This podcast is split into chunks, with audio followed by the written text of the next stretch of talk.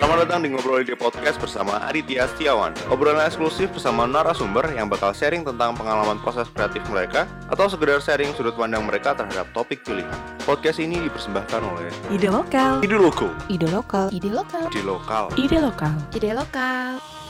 Halo selamat malam teman-teman Kembali lagi bersama Ngobrol Ide Podcast Di malam ini kita kedatangan tamu Seorang sejarawan muda Yang tapi kalau mau dipanggil sejarawan muda dia selalu menolak karena bagi dia itu beban berat dunia akhirat, betul?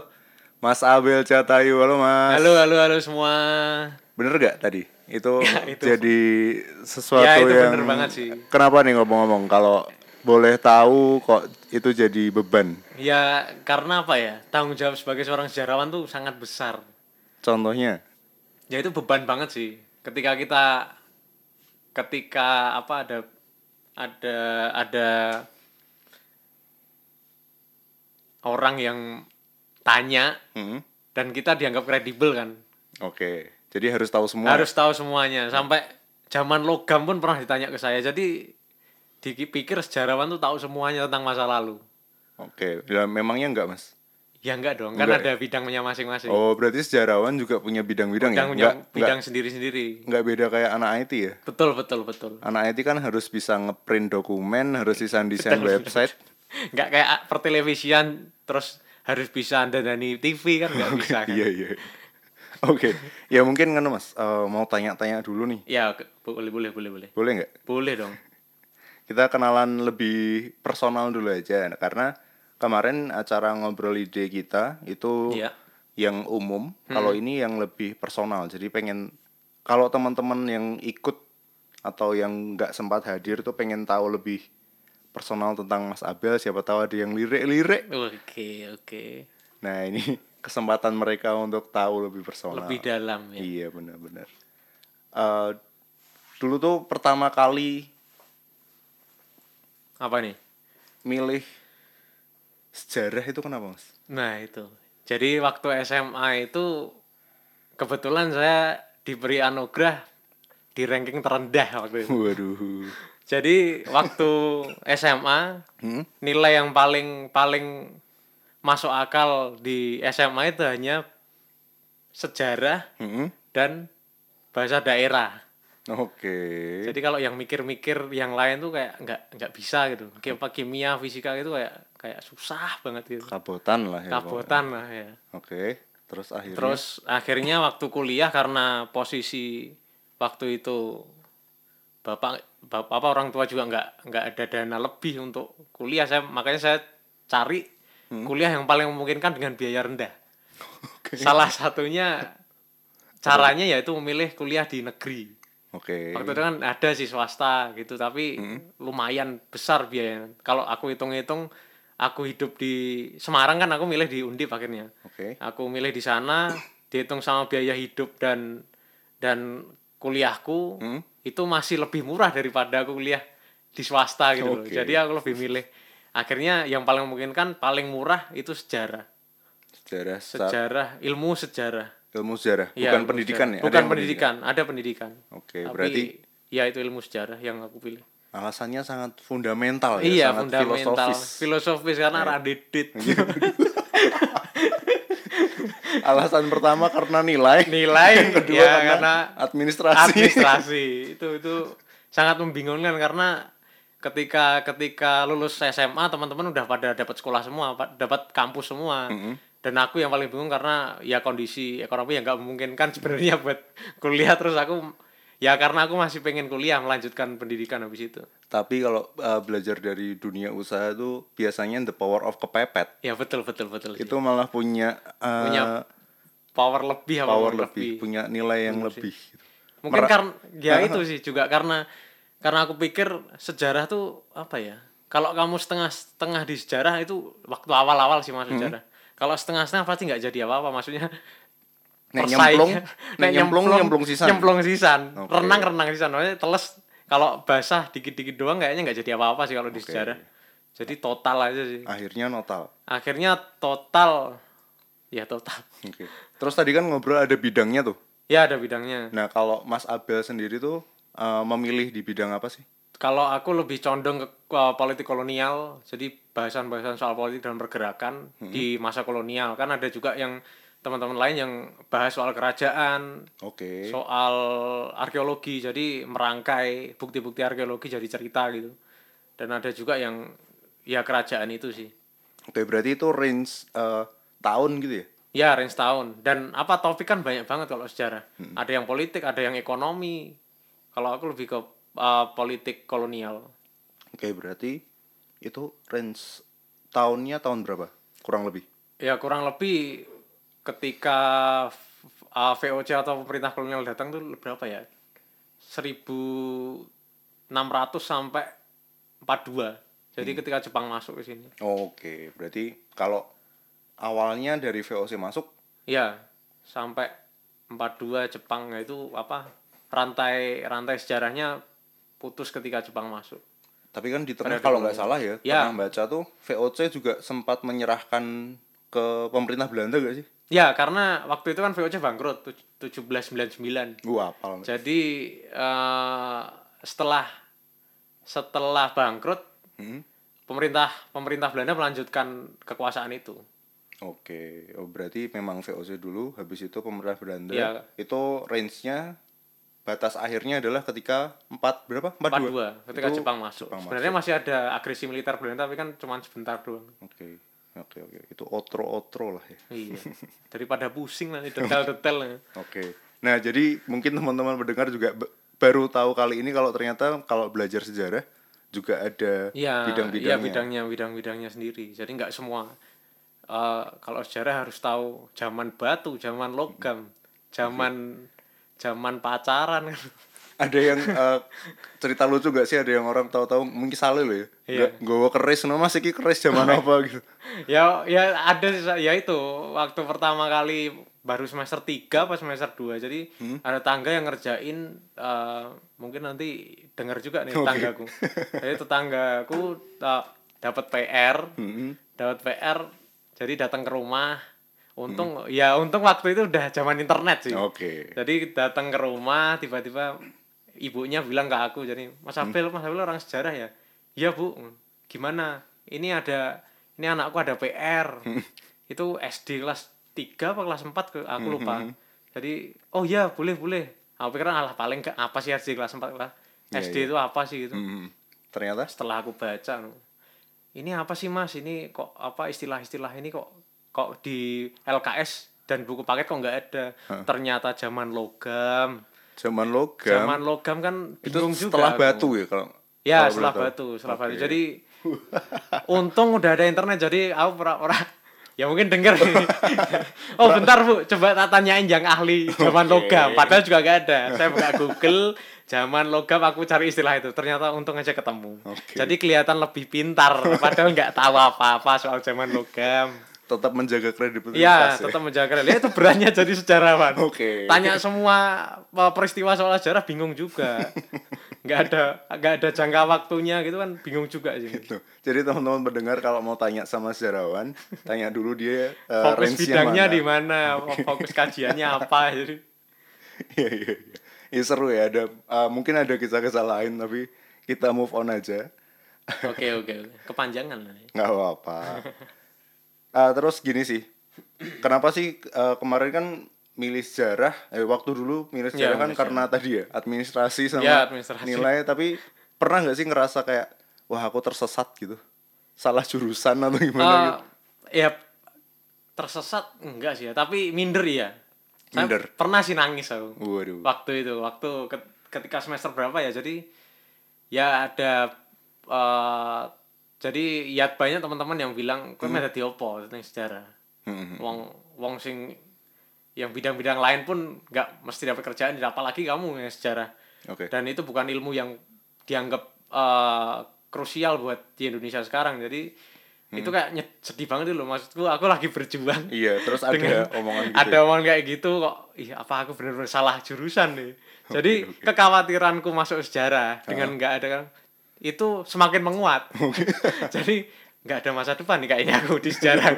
Nah itu yang buat aku kayak apa aduh kok kok Kayak- berarti apa bener salah langkah ya aku? Jadi titik titik titik Terendah? titiknya enggak titik terendah siapa titik titik kebingunganku di situ waktu Oke. itu semester 3 atau semester 4 lupa. Tapi akhirnya apa yang bikin oh ini tetap jalan ninjaku gitu? ya jangan.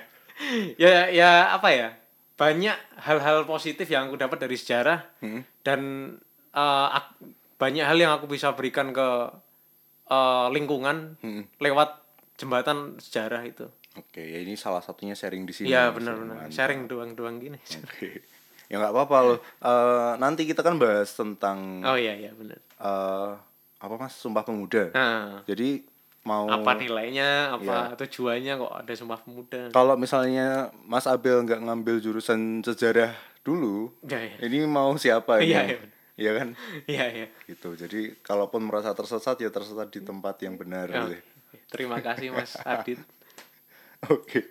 Nah, eh, itu berarti kan sedihnya tuh. iya iya iya Terus kalau yang setelah lulus tuh ada ada merasa eh, ada sedihnya gitu nggak sih? kalau Menekuni bidang ini gitu. kalau lulus malah lebih optimis Lebih karena optimis, ya lebih optimis karena ternyata nggak banyak eh, anak muda yang terjun di bidang sejarah jadi Hmm, iya iya. aku anggap ini eh, keuntungan buat aku Oke, karena betul. karena kalau misalnya di ekonomi dan apa ilmu-ilmu lain mungkin banyak saingannya Betul. nah kalau aku habis lulus aku bisa ngerjain sesuatu dengan sepenuh hati dan itu cuman aku aja yang ngerjain jadi Iya, iya. menonjol sendiri gitu Benar, jadi benar, benar. jadi emang ya positifnya di situ jadi nggak ada nggak ada saingan jadi saingannya diriku sendiri mau tet maju apa tetap berkarya di sejarah apa enggak gitu. Oke, berarti nek jualan ya nggak ada saingan ya. ya nggak ada saingan Tilaris dewe. laris dewe Oke. ya itu poin positifnya itu Oke, jadi itu tuh eh, cerita Mas Abel sedihnya tapi Iya. se- ada senengnya juga. ya s- ya ada kepuasan tersendiri ketika bisa berbagi Hmm. soal pengetahuan tentang masa lalu Indonesia gitu karena eh, yang bisa eh, apa menyadarkan generasi muda yang kalang kabut ya Hmm. lewat sejarah sih Oke. jadi sebenarnya tujuan kita apa sih jadi, orang Indonesia jadi lewat sejarah ya ada kepuasan tersendiri bisa berbagi itu di di lingkungan Mhm. Berarti itu yang salah satu yang pengen Mas Abel capai setelah sekarang Ya, betul. setelah lulus pun habis itu oh iya aku tetap ya menekuni bidang ya sejarah. karena ada tanggung jawab apa ya tanggung jawab background keilmuan di situ Oke. sebenarnya setelah lulus mau ngapain ya salah satu tanggung jawab keilmuannya ya aku ha- harus apa ya berkarya juga dan mem- berbagi cerita soal Indonesia itu seperti apa Oke. Terus sebelumnya aku pernah nonton itu di YouTube. Mm-mm. Di YouTube-nya Mas Abel. Mas Abel punya YouTube ya. Oh, iya, Ngomong-ngomong YouTube channelnya boleh dijelasin mungkin kalau teman-teman pengen lihat. jadi YouTube channel ada Abel Jatayu tapi itu isinya ya kan sesuai bidang ilmu juga Iya, sejarah. isinya soal sejarah candi-candian tentang pahlawan Nah, itu menarik. Yang menarik adalah eh, ya kayak sama-sama lihat hobi gitu. Kalau teman-teman punya hobi tertentu dan akhirnya ketemu orang-orang baru itu kan juga ya ya asik ya. Oke, nah tapi eh, ceritanya macam-macam ya di, ya di macam-macam ada YouTube banyak itu. macam sih Nah, kalau pengen lebih detail langsung aja cek di di apa YouTube. Abel Jatayu Abel Jatayu aja gitu. Iya, langsung Gampang aja berarti masuk. sesuai namanya. sesuai namanya Siap, siap, siap. Oke, eh, kalau teman-teman yang mungkin udah kenal Mas Abel, dulu tuh Mas Abel pernah launching buku Ya, ya benar. Eh, tahun 2017 itu 2017. Bagian dari kerja skripsi sih. Sebenarnya skripsiku itu buku itu. Jadi eh, penelitian dari semester 3 karena apa ya? Apa? Aku pikir salah tiga itu ya kota domisiliku sekarang Heeh. belum belum belum ada bahasan sejarah yang mendetail gitu loh soal karakter Salatiga seperti apa sebenarnya. Hmm. Itu judulnya ngomong apa? Oh, judulnya diskriminasi rasial di kota kolonial. Ya, kota Salatiga tahun eh, tahunnya 1917 sampai 42. 17 sampai 42. 42. Ya sampai batas akhir Ya, itu ya. Jepang masuk itu. Oke. Nah, kalau mungkin sekilas Mas kayak ya satu paragraf aja setelah judul Hmm. itu tuh buku ini menjelaskan tentang apa? Oh, jadi buku ini menjelaskan soal adanya diskriminasi di ya sebenarnya ini terjadi di semua ja- daerah jajahan Belanda, tapi aku fokus bahas soal Salatiga ternyata eh, praktek diskriminasi yang dilakukan oleh pemerintah kolonial dengan aturan-aturan yang ketat itu tidak bisa menghilangkan namanya kemanusiaan.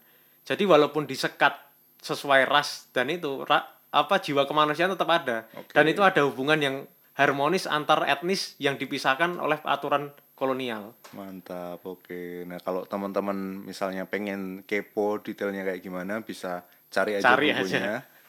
Itu ada. Kalau mau minjem ke saya juga saya beli. Iya. Itu dipaksa sama saya. Tapi ngomong-ngomong dulu, eh, eh, tadi kan cerita kalau buku itu berarti hasil skripsi. ya? Iya, hasil skripsi. Gila sih, skripsinya aja skripsi berupa buku ya. Iya, ya?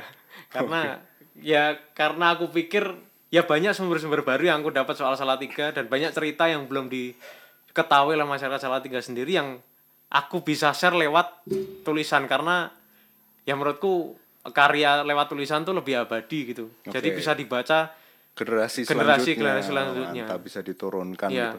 Tapi selain itu kan lan- langkah cerdasnya ya, langkah Iya. cerdasnya Mas Abel. ya. ah enggak juga. Ya karena kan bisa me, apa ya merangkum sebuah skripsi jadi sebuah buku. Itu jadi ada sisi sisi cerdasnya tapi ada sisi ra, ra gelem rugi. Iya. Karena itu biaya besar banget buat skripsi. Oke, jadi- Kita penelitian, bera- ya dari semester 2 bayangin. Ah, jadi sejarah itu harus ngumpulin sumber Hmm. yang sumbernya bisa kita dapat di Arsip Nasional yang ada di Jakarta itu Oke. hampir berapa minggu di sana. Jadi Oke. biayanya lumayan juga. Nah, jadi berusaha balik modal dengan buku ini luar biasa. Untuk teman-teman yang pengen membantu Mas Abel balik modal, boleh beli Tapi bukunya. sekarang bukunya udah ya ada masih ada berapa, tapi nggak aku pegang sekarang. Udah Oke, nggak. udah sold out ya, hampir ya. ya mungkin ya ada di berapa lapak masih ada sih. Oke, nah ada kemungkinan nggak sih untuk dicetak lagi? Ada ya, ya, mungkin. ya ada eh, pengen cetak ulang tapi mungkin dibarengi dengan buku kedua. Oke, oh ada Ada planning ada gitu. ada ada Nanti terakhir buku aja ya. Iya, terakhir Oke, boleh, oke, biar pada dengerin Iya, sampai iya. terakhir. Iya. Oke. Itu tadi eh, tentang buku Mas Abel. Heeh. Jadi eh, saya juga udah baca sekilas, Mas. Iya. Itu eh, saya sih lebih fokus ke betapa bersyukurnya saya tinggal di Salatiga. Oke, oke. Itu betapa eh, ininya kayak alasan kenapa Salatiga ini disebut sebagai kota madya. Iya. Nah, itu kan alasannya asik banget. Hmm. Nah, tapi nggak usah nggak usah Oh. disebutin di sini dong. Biar Oke. teman-teman yang Cari tahu sendiri. cari Iya, tahu iya, bener, baca bener, sendiri. Gitu. Oke, mungkin eh, kita udah bahas tadi udah kenalan terus Hmm. tentang bukunya Mas Abel kita ke main course-nya aja, Mas. Apa nih? Kita bahas sesuai tanggal, sesuai Oh, oke, oke, oke. tanggal postingnya kita bahas Sumpah Pemuda. Mantap. Saya terakhir bahas Sumpah Pemuda tuh SMP, Mas. Lama Pelajaran sejarah terakhir itu saya SMP. sekali. Anda udah lulus S3 sekarang ya. Waduh. Amin. Sego-sego mercon. Waduh. Kenapa dibahas di sini? oh, enggak ya. Nanti tak suruh sponsor dia kalau Oke, oke, oke. Oke. Jadi eh, tentang Sumpah Pemuda nih, Mas. Iya, oke. Awal-awalnya itu gimana sih? Mungkin teman-teman pendengar biar punya gambaran itu tuh cikal bakalnya atau kan nggak mungkin eh Iya. Sumpah Pemuda asik nih gitu. Oh iya. Malam Iya, nanti ke mana bro gitu Oh, kan iya. ngumpul Dulu Sumpah gitu enggak sih ya, enggak mungkin. Jadi ada eh, awalnya tuh kayak gimana sih? Boleh mungkin Mas Abel jelasin sekilas silakan Mas. Oke, jadi em, banyak yang yang yang selama itu kita- kita pelajari kan hanya kata-katanya aja kan. Hmm. Sumpah Pemuda itu isinya apa, terus Betul. diulang-ulang setiap eh, 28 Oktober Heeh. di sekolah-sekolah. Tapi peristiwa aslinya kita malah kurang paham. Oke. Jadi sebenarnya Sumpah Pemuda ini dari perjalanan yang cukup panjang Hmm. dari em, kaum-kaum intelektual waktu itu ya. Jadi nggak banyak orang orang lokal yang bisa bersekolah gitu Oke. di di di Belanda Oh sekolahnya di Belanda. di sekolah di Belanda Berarti orang-orang yang memulai adalah orang-orang dari Indonesia yang, yang sekolah di Belanda. ya yang sekolah di Belanda Oke oke oke oke. oke jadi eh, orang-orang ini menyadari jadi sebenarnya panjang sih Hah? dari zaman bergerak zaman bergerak tuh dari eh, sebelumnya sebelum Sumpah Muda ini ada Hmm. udah ada nama zaman bergerak tapi zaman bergerak ini hanya pergerakan yang eh, berdasarkan pada seperti agama ras suku gitu gitu aja sih Hmm. Oke. tapi munculnya ada kesadaran politik se- sebuah bangsa atau nasionalisme itu ketika eh, orang-orang Indonesia yang kuliah di luar itu Hmm? belajar sama-sama belajar gitu loh. Mereka men- eh, mulai sadar apa itu nasionalisme. Sepertinya perjuangan mereka bisa di perjuangan mereka untuk melawan eh, penjajahan itu bisa dilawan melalui nasionalisme.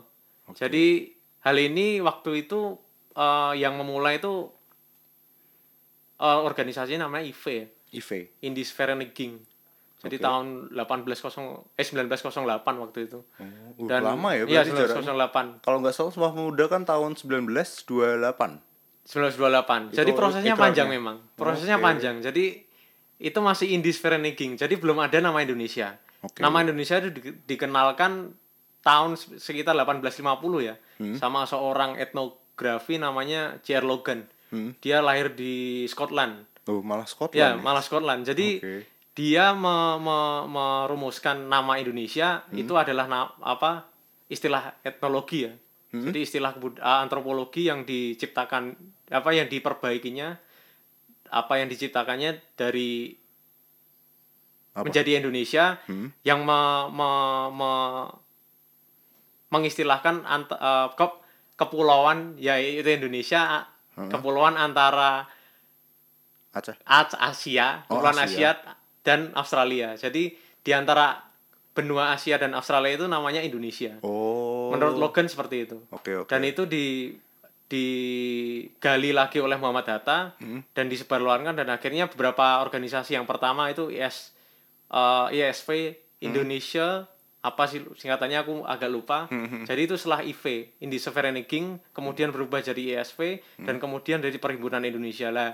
Cikal bakalnya dari Perhimpunan Indonesia ini. Oke. Perhimpunan Indonesia ini ada di Belanda Hmm. dan dia mulai eh, bergerak gimana caranya di Indonesia juga ada gerakan dan bermuaranya pada PNI, Partai Nasional Indonesia. Oke. Nah, Jadi- berarti tadi Mas yang ngumpul-ngumpul di eh, Belanda itu Mhm. itu adalah eh, anak-anak yang berarti anak bangsawan gitu ya? Ya, rata-rata anak rata-rata anak bangsawan yang bisa bersekolah dikirim gitu loh. Oke. Dikirim ke Belanda buat sekolah. Malah ketika dikirim ke Belanda malah punya kesadaran nasional gitu. Berarti loh. mereka ngumpul kopdar gitu. Ngumpul kopdar, mereka bahas spe- eh, gimana nih kira-kira kita bisa eh, melakukan perlawanan terhadap Belanda itu gimana. Terus bikinlah apa Mas tadi namanya IV, susah banget. In, Indische Vereniging terus ISV, Heeh.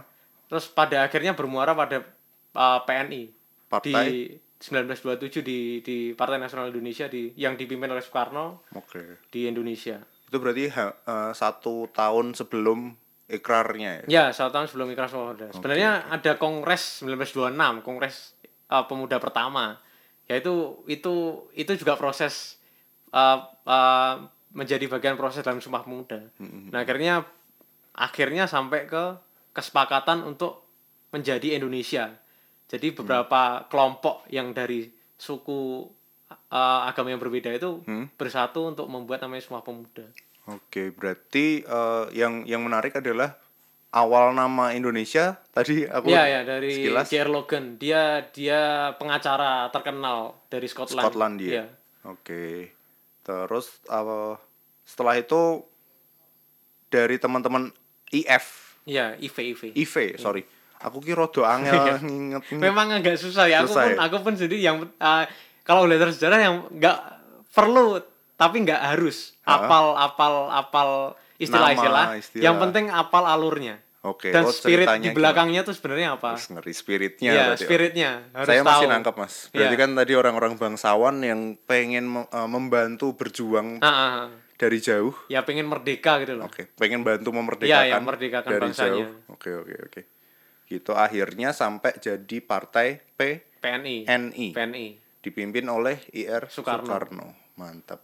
Sampai setahun selanjutnya 1928 ada Kongres Pemuda. hmm, Ya itu yang nanti jadinya Sumpah Pemuda, Kongres Pemuda kedua itu. Yang Oh, berarti ada yang 26. pertama ya? Iya, 26. 1926 itu Kongres Pemuda pertama. Oke. Oh, itu sebelum sebelum jadi partai? Kar- PNI. itu bagian, jadi PNI itu bagian dari karena di Kongres Pemuda itu ada beberapa eh, Bahasan. nggak berapa pihak. Jadi Oh, nggak cuma berapa pihak. PNI ada juga yang lain, Jong Java, Jong Jong itu itu sih. Jong-jongan ya. Oke, Pemuda dari Indonesia beberapa. lah jadi Pemuda Hmm. Indonesia. Perhimpunan Indonesia kok Pemuda Indonesia.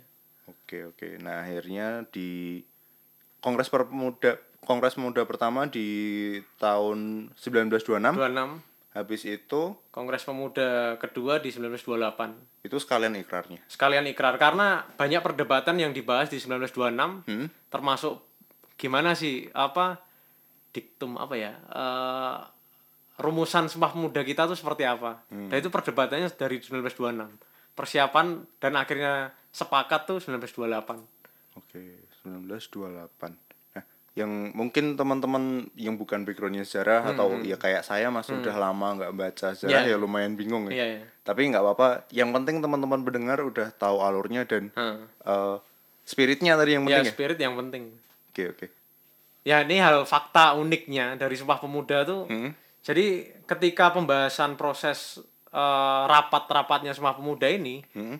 Malah nggak dibahas dengan bahasa Indonesia Oke. tapi bahasa Belanda jadi mayoritas mereka berdebat tuh malah pakai bahasa Belanda Karena tadi kan awal cikal bakalnya iya cikal aja bakal dari- bahasa Indo- ya cikal bakalnya dari Belanda dan yang yang merumuskan Sumpah Pemuda itu rata-rata kaum intelektual yang yang bisa. bersekolah Hmm.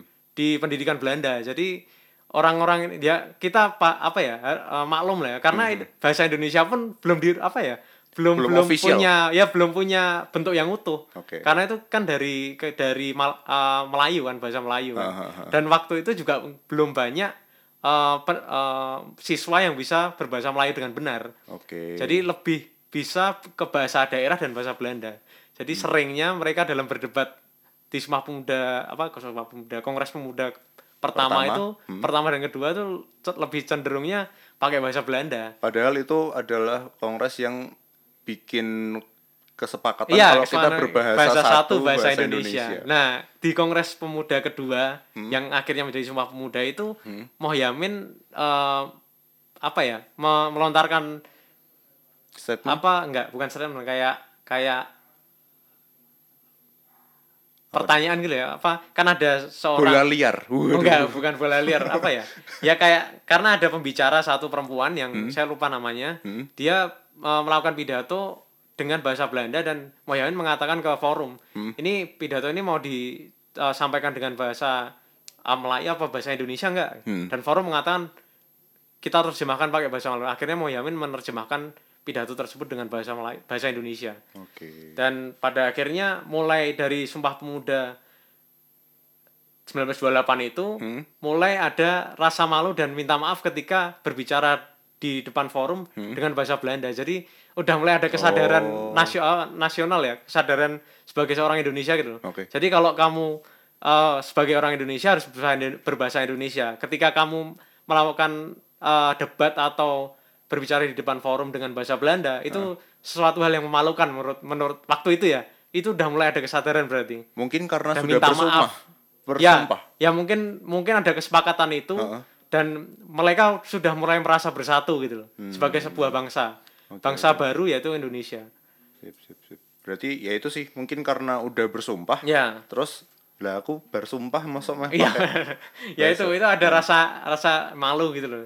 Jadi bahkan sampai pembicara utamanya pun di forum itu Hmm. belum bisa me- membahasakan bahasa Indonesia apa bahasa Melayu yang benar itu seperti apa belum. Jadi itu masih penjajakan bener-bener penjajakan gimana tuh sebenarnya bahasa Indonesia. Tapi mungkin kalau detailnya gimana proses itu ah, bidang lain ya. Maksudnya proses terbentuknya bahasa Indonesia yang benar itu nanti karena ada proses apa Kongres Bahasa Indonesia pertama, kedua dan selanjutnya. Kalau dulu mungkin belum ada bahasa gaul ya. Ya mungkin.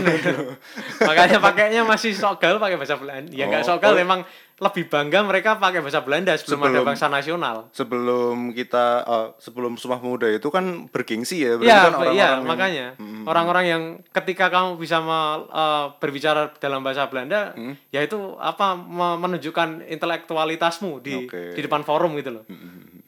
Sampai akhirnya bersumpah jadi setelah itu ada rasa ya sungkan. rasa rasa sungkan dan rasa bersalah ketika dia di depan forum berbicara um, uh, berbicara dengan bahasa Belanda Mungkin. jadi minta maaf gitu jadi ada mulai ada permintaan apa uh, mengatakan kata maaf karena dia belum bisa uh, berbahasa Indonesia yang benar Oke, mungkin kayak eh, kalau misalnya saya lima tahunan di Jakarta gitu, Oh, habis iya. itu rapat bapak-bapak di Lampung, terus gue ya mungkin se Iya, mungkin, setipe mungkin, itu ya mungkin, mungkin ya. atau eh, Karena kalau udah- Hmm. kalau anak-anak muda yang nggak berani ngomong bahasa krama Ya, bahasa krama itu gitu minta ya, maafnya kan karena Ya, karena aku belum bisa berbahasa krama dengan baik dan benar. ah, Jadi aku lakukan dengan bahasa Indonesia mungkin gitu ya. Iya, ya mungkin se Ya, se- seperti itu. itu, seperti itu. Oke mas. Nah kalau dari teksnya nih, jadi kan tadi maknanya yang barusan kita bahas, salah satunya adalah eh, setelah itu ternyata eh sebelum itu ternyata Iya, iya. bahasa Indonesia itu belum yang benar-benar ofisial ini Ya, bahasa belum, kita. belum, belum. Jadi masih masih menyerap bahasa Melayu. Hmm, Melayu Riau. Jadi hal ini masih ya masih penjajakan sih. Tapi mereka sudah bersepakat itu udah hal yang luar biasa di pema- eh, di pe- iya keputusan politis yang luar biasa karena waktu itu kan gimana caranya membentuk sebuah identitas baru dari identitas yang sebelumnya yaitu Hindia Belanda Benar? kita harus membuat eh, identitas baru dengan bahasa Indonesia berbangsa satu bertanah air satu tanah air Indonesia. Jadi Sumpah Pemuda itu apa ya titik balik terbesar bangsa Indonesia karena mulai sadar akan eh, persatuan. Setelah sekian lama setelah ini sekian lama mereka hanya bergerak di eh, kayak apa ya background mereka masih kayak di suku ras dan agama jadi rasa bersatu apa persatuan itu baru disadari Hmm. dan diwujudkan dari Sumpah Pemuda itu Oke oke oke. Jadi eh, makna teksnya pun lebih lebih dalam dari sekit, eh, sekedar yang mungkin kalau dulu kita upacara iya iya terus iya. dibacakan gitu ya. Iya, karena apa ya? Jadi makna teks ini seperti anak-anak muda masa tahun 1928 itu menunjukkan ke masyarakat luas kalau ini identitas baru kita sebagai orang Indonesia. Oke Jadi udah mulai ada rasa bangga sebagai sebuah bangsa baru. oke oke. Jadi bukan bangsa terjadi, ya masih terjadi tapi mereka mulai buat identitas baru di dalam eh, belenggu penjajahan itu. Oke oke. Yang menarik adalah tadi bahasa. Jadi saya sendiri baru paham kalau si bahasa ini baru deal ya ketika Sumpah Pemuda. Sumpah Pemuda. Jadi Sumpah secara Pemuda. official ini nih bahasaku. bahasa kita bahasa Indonesia sebenarnya Ngoyamin pertama maunya itu bahasa Melayu nah Oke. itu perdebatan di 26 dan ada Tahun ke- 1926. 1926 itu perdebatan itu ada kongres pada sebenarnya yang bisa menyatukan kita selain berbangsa satu bertanah air satu itu apa Hmm. pada akhirnya bahasa bahasa kita harus punya satu bahasa baru yang bisa menyatukan kita Hmm. Oke. dan bukan bahasa Belanda ya karena bahasa Belanda ya itu bahasa kolonial ba- bahasa penjajah kan Benar. Hmm. dianggapnya waktu itu maka kita harus membentuk bahasa baru yang bisa menyatukan Jawa Ambon Sumatera dan lain-lain itu jadi eh, bisa berkomunikasi satu dengan sama satu lain bahasa. dengan Karena satu bahasa mungkin dulu eh, bahasa daerah kuat banget ya. ya bahasa daerah kuat banget dan Jadi- itu memang memang ada rasa gengsi kok aku bahasa daerahku ini masa aku pakai bahasa Melayu jadi masa apa ada bahasa lain itu diperdebatkan dari dua dua enam jadi Oh. eh, apa ya eh, adaptasinya dua tahun Oke. jadi coba gimana baiknya biar nggak ada gengsi antar daerah tuh selama dua tahun padahal akhirnya pada akhirnya sepakat di dua 28 1928 itu. Oke, nah kalau kalau dari obrolan ini sih, ini asumsiku mas ya. Hmm. Dari obrolan ini, ketika dulu kita berjuang itu satu-satu, maksudnya pakai bahasa sendiri-sendiri. Iya, pakai bahasa sendiri-sendiri. Komunikasi sendiri-sendiri. Iya. Akhirnya pakai ketika deal pakai bahasa satu bahasa Iya, Indonesia, bahasa Indonesia Indonesia eh, ngelawannya tuh lebih lebih, lebih mas- powerful, lebih gitu. powerful. Iya, Jadi dulu surat kabar mungkin beredar sebelum ada Sumpah Pemuda itu masih pakai bahasa Melayu, bahasa Jawa, lokal lah lokalitas ya di lah. delivery. Tapi bayangkan ketika ini Sumpah Pemuda ini terwujud Hmm. dan bahasa itu bisa dipahami semua masyarakat Indonesia itu kan Ha-ha. lebih powerful. Jadi satu bahasa bisa me- me- menjangkau semua daerah gitu loh. Heeh, jadi satu komando gitu Iya, bisa satu langsung komando bisa langsung semua bergerak. Mm, mm, mm, nggak tunggu tungguan Iya, satu sama lain jadi masa terjemahin dari Jawa ke ke Sumatera, Sumatera ke nganu. Jadi belum lagi kalau diplesetkan ya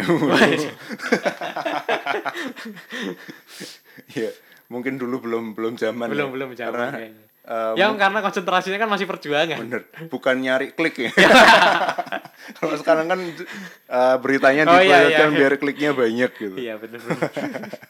Oke oke.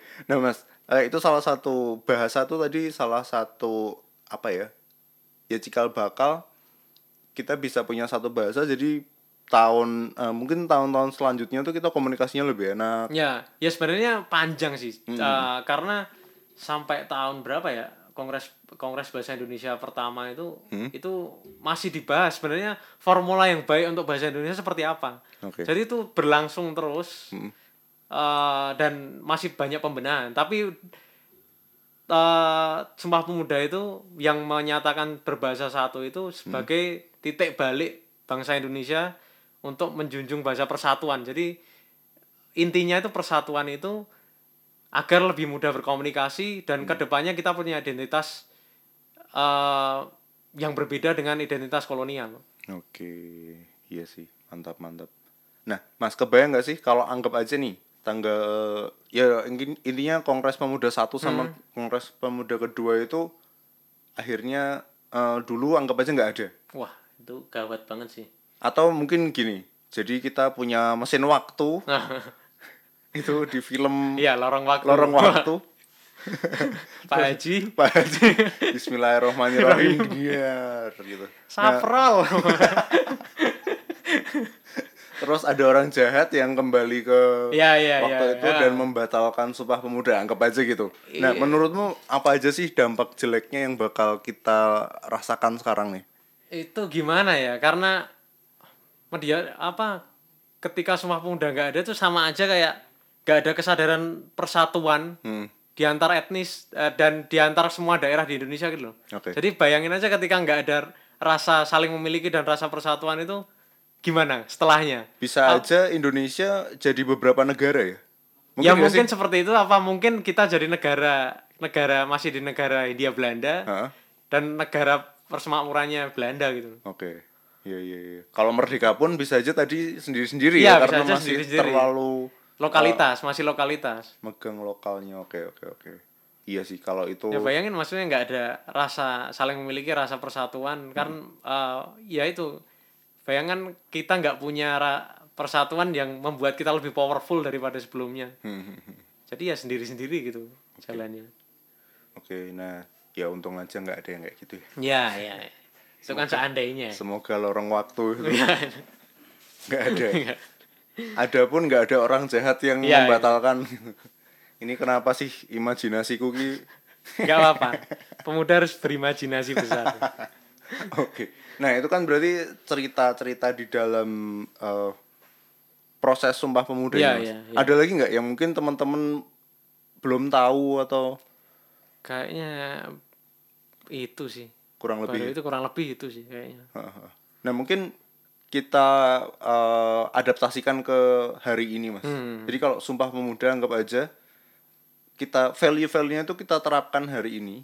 Oke. Itu apa sih yang harusnya tuh tidak dilakukan orang-orang sekarang? Hmm. Karena mengingat oh value-nya kita tuh sudah bersumpah eh, Oke. berarti berapa sih 91 tahun ya enggak sih? 28 Iya 91. Iya 91. 91 tahun yang lalu kita udah bersumpah dan kayaknya ini mulai-mulai dilanggar gitu ada ada nggak mas? Apa Iya, gitu? Apa ya? Kayak gini loh. eh ya ini ada rangkaian sejarah juga. Hah? Dan baru-baru ini kan kita banyak permasalahan soal siapa yang paling pribumi, siapa yang paling lokal gitu kan. Oke. Ya nggak sih? Iya, Jadi iya, iya. itu menurutku hal yang paling nggak masuk akal. Hmm? Karena kita sudah bersepakat menjadi satu bangsa. Oke. Jadi masih mempertanyakan siapa yang paling lokal, siapa yang paling pribumi dan siapa yang paling berhak sebagai orang Indonesia. Hmm, Bayangin aja, misalnya aku orang Jawa. Ya, Yang paling pribumi itu orang Jawa. Oke. Ya udah kamu berdiri sendiri aja sebagai orang Indonesia, nggak usah ada yang lain. Apa kamu bisa menjadi seorang eh, seorang bangsa yang merdeka? Kan nggak bisa. Iya, iya, kita butuh daerah-daerah lain, kita butuh suku-suku lain dan pihak-pihak lain selain orang Jawa gitu loh. Oke. Jadi sesuatu sesuatu pemikiran yang nggak masuk akal menurutku. Hmm, Eh, permasalahan ini diungkap dan mempertanyakan siapa yang paling pribumi di Indonesia. Oke. Ya pengen eh, kamu coba jadi orang Indonesia, jadi eh, orang Jawa yang hidup di Indonesia sendiri gitu. Heeh. Kan nggak mungkin sepowerful sekarang gitu. Benar benar benar. Karena kan setiap setiap daerah, setiap suku punya uh, kelebihan Iya, masing-masing, kelebihan- punya kekurangan iya, masing-masing benar. yang saling ngisi. Iya.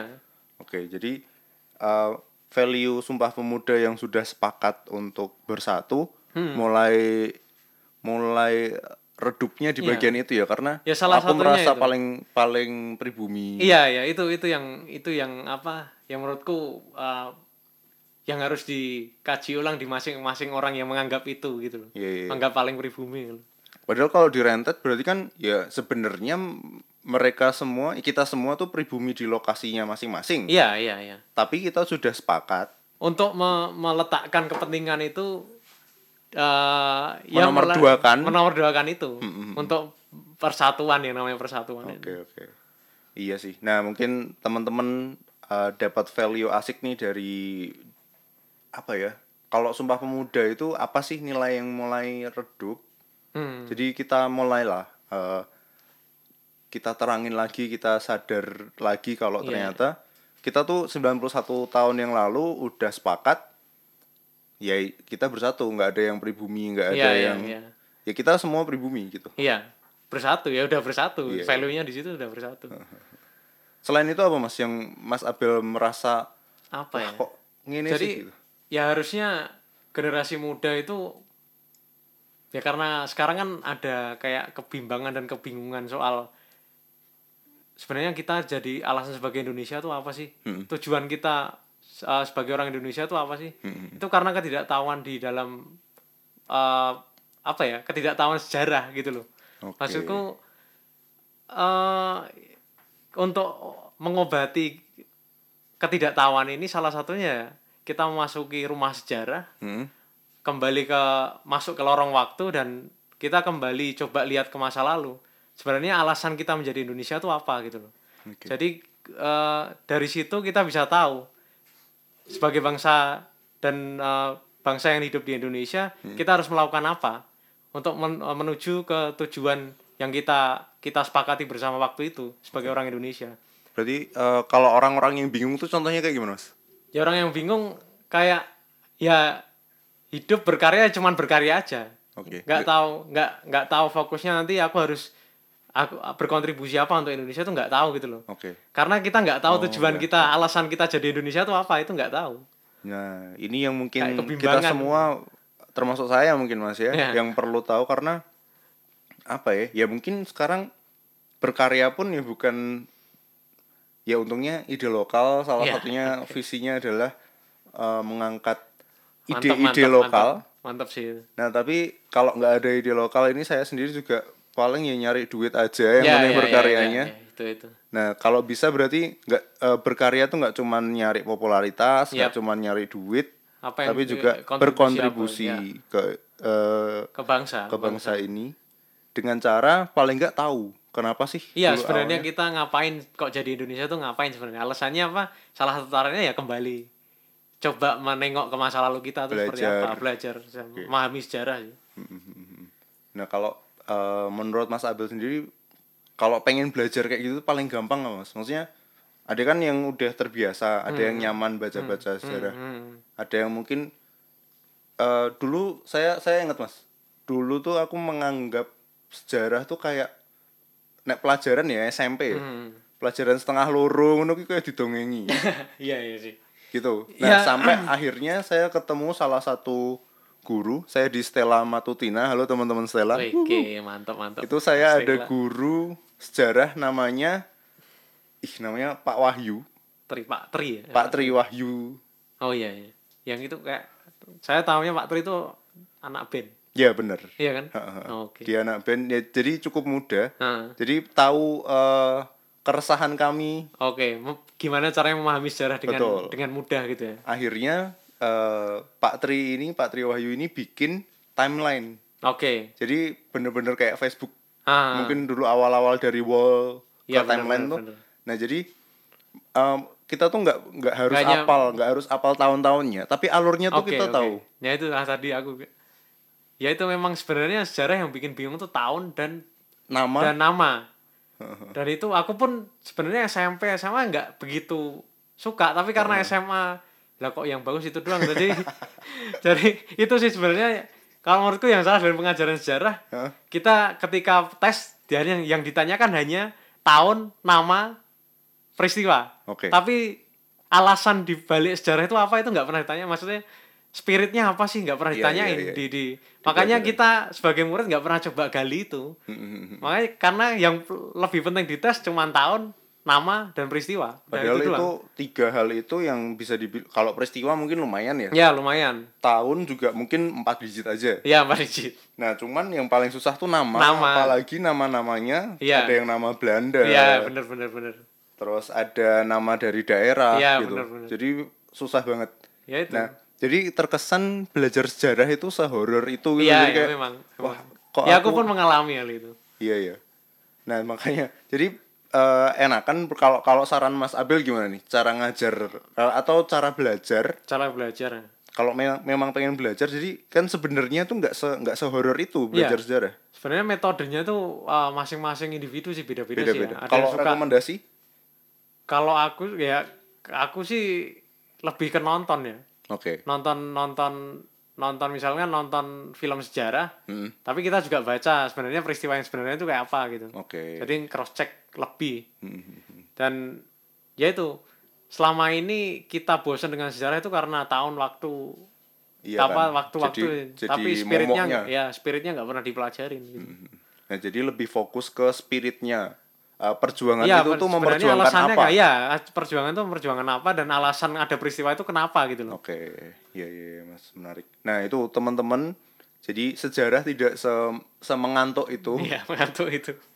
Karena banyak cerita menarik di balik spirit yang ada di belakang peristiwa itu sebenarnya. Nah, saya pribadi itu juga seneng Mas baca eh, sejarah kebetulan saya eh, explore budaya-budaya Jepang. Hmm, hmm. Nah, jadi kebetulan itu juga menariknya adalah eh, karakter yang saya baca Ah. itu adalah karakter yang ada di Samurai Warrior. Oke, oke. Jadi oke. Samurai Oke, Warrior itu oke. bener-bener pahlawan Ah, Jepang ah, ah. Gitu. Saya Itu- lebih mudah dipahami ya. Iya, bener, itu bener, asik. bener. Jadi mungkin kita bisa besok uh, bikin samurai uh, Oke. bambu runcing warrior.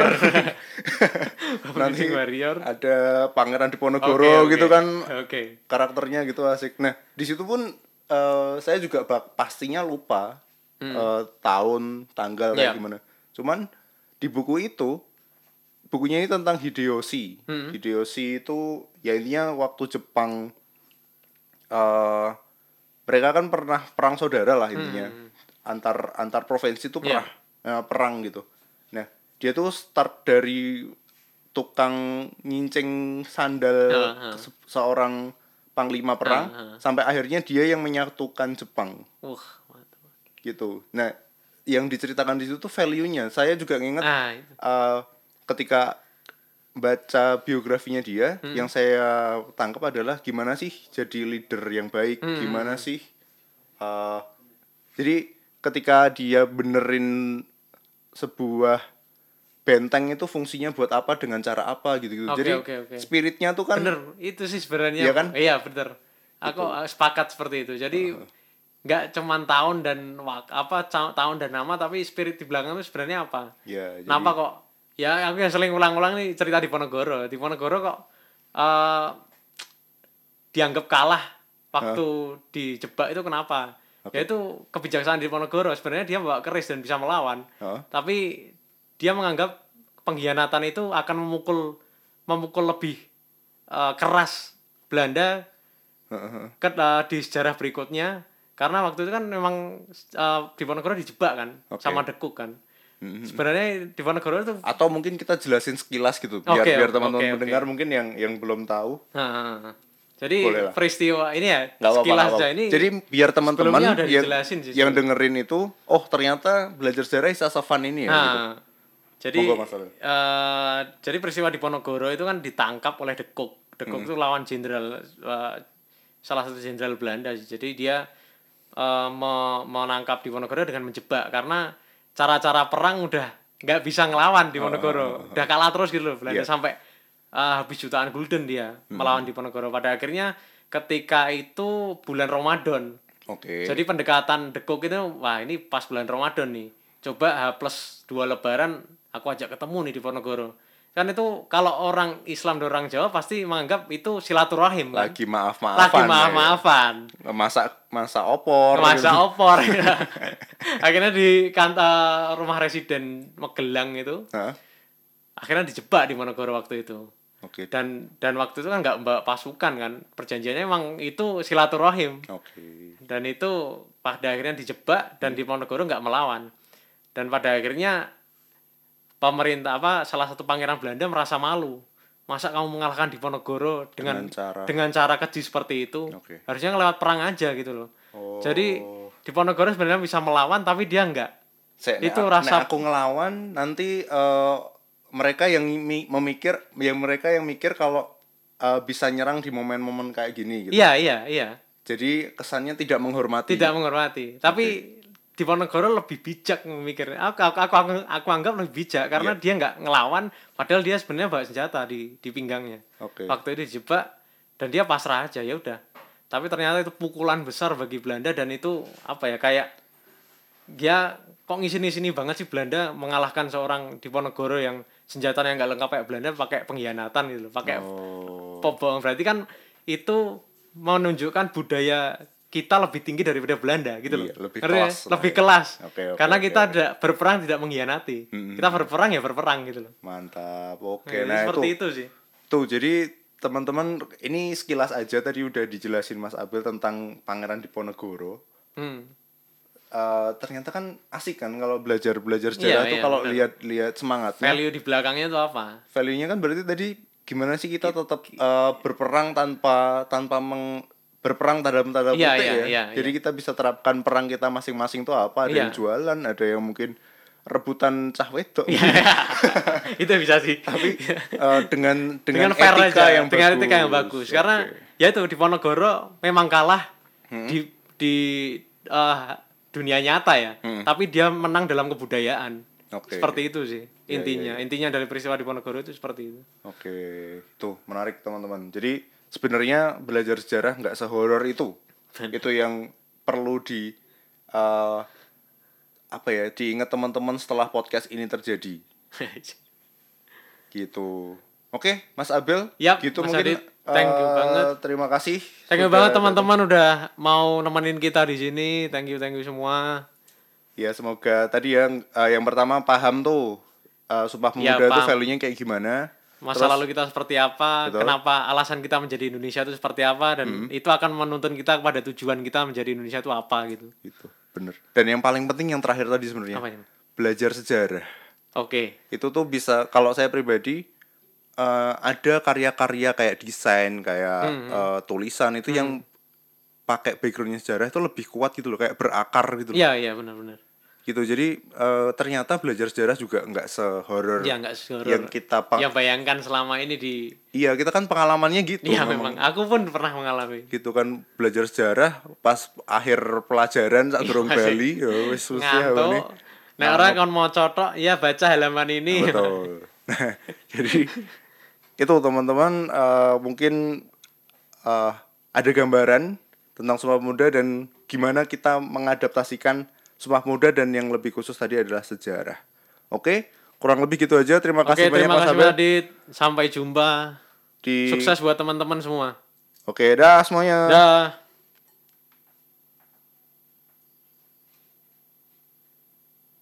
Mantap mania, mancing.